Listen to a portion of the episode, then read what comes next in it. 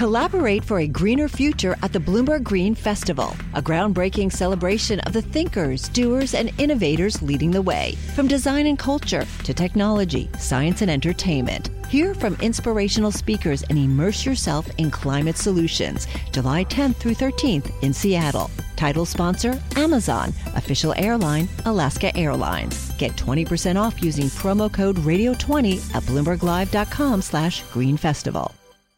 Now it's time for our daily Bloomberg Law Brief exploring legal issues in the news, brought to you by American Arbitration Association. Business disputes are inevitable. Resolve faster with the American Arbitration Association, the global leader in alternative dispute resolution for over 90 years. More at ADR.org.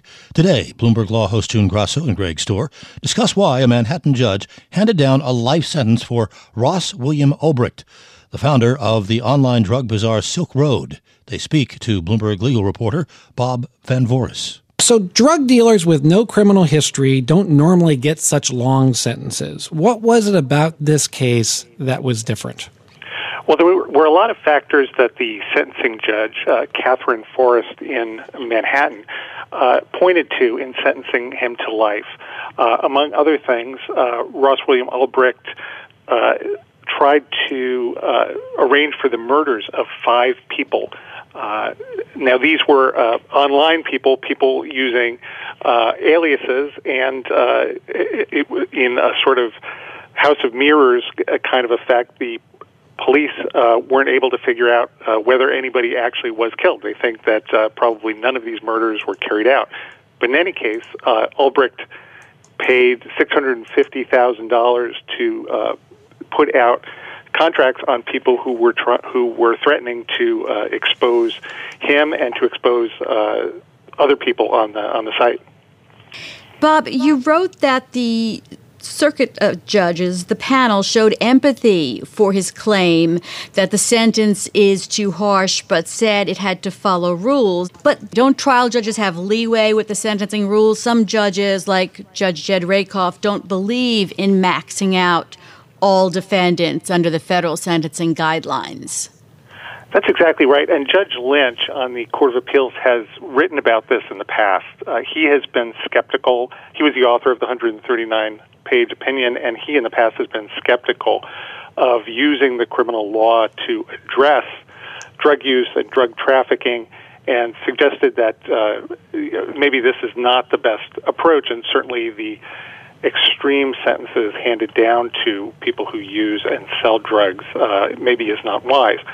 But that's the law right now, and the judge, the sentencing judge, Judge Forrest, under the law, had a great deal of discretion and uh, imposed the maximum of life against uh, against Ulbricht, who's 33 years old and uh, faces a very very long time uh, in prison. That is Bloomberg News legal reporter Bob Van Voris speaking to Bloomberg Law host June Grasso and Greg Stohr. And you can listen to Bloomberg Law weekdays at 1 p.m. Wall Street time here on Bloomberg Radio.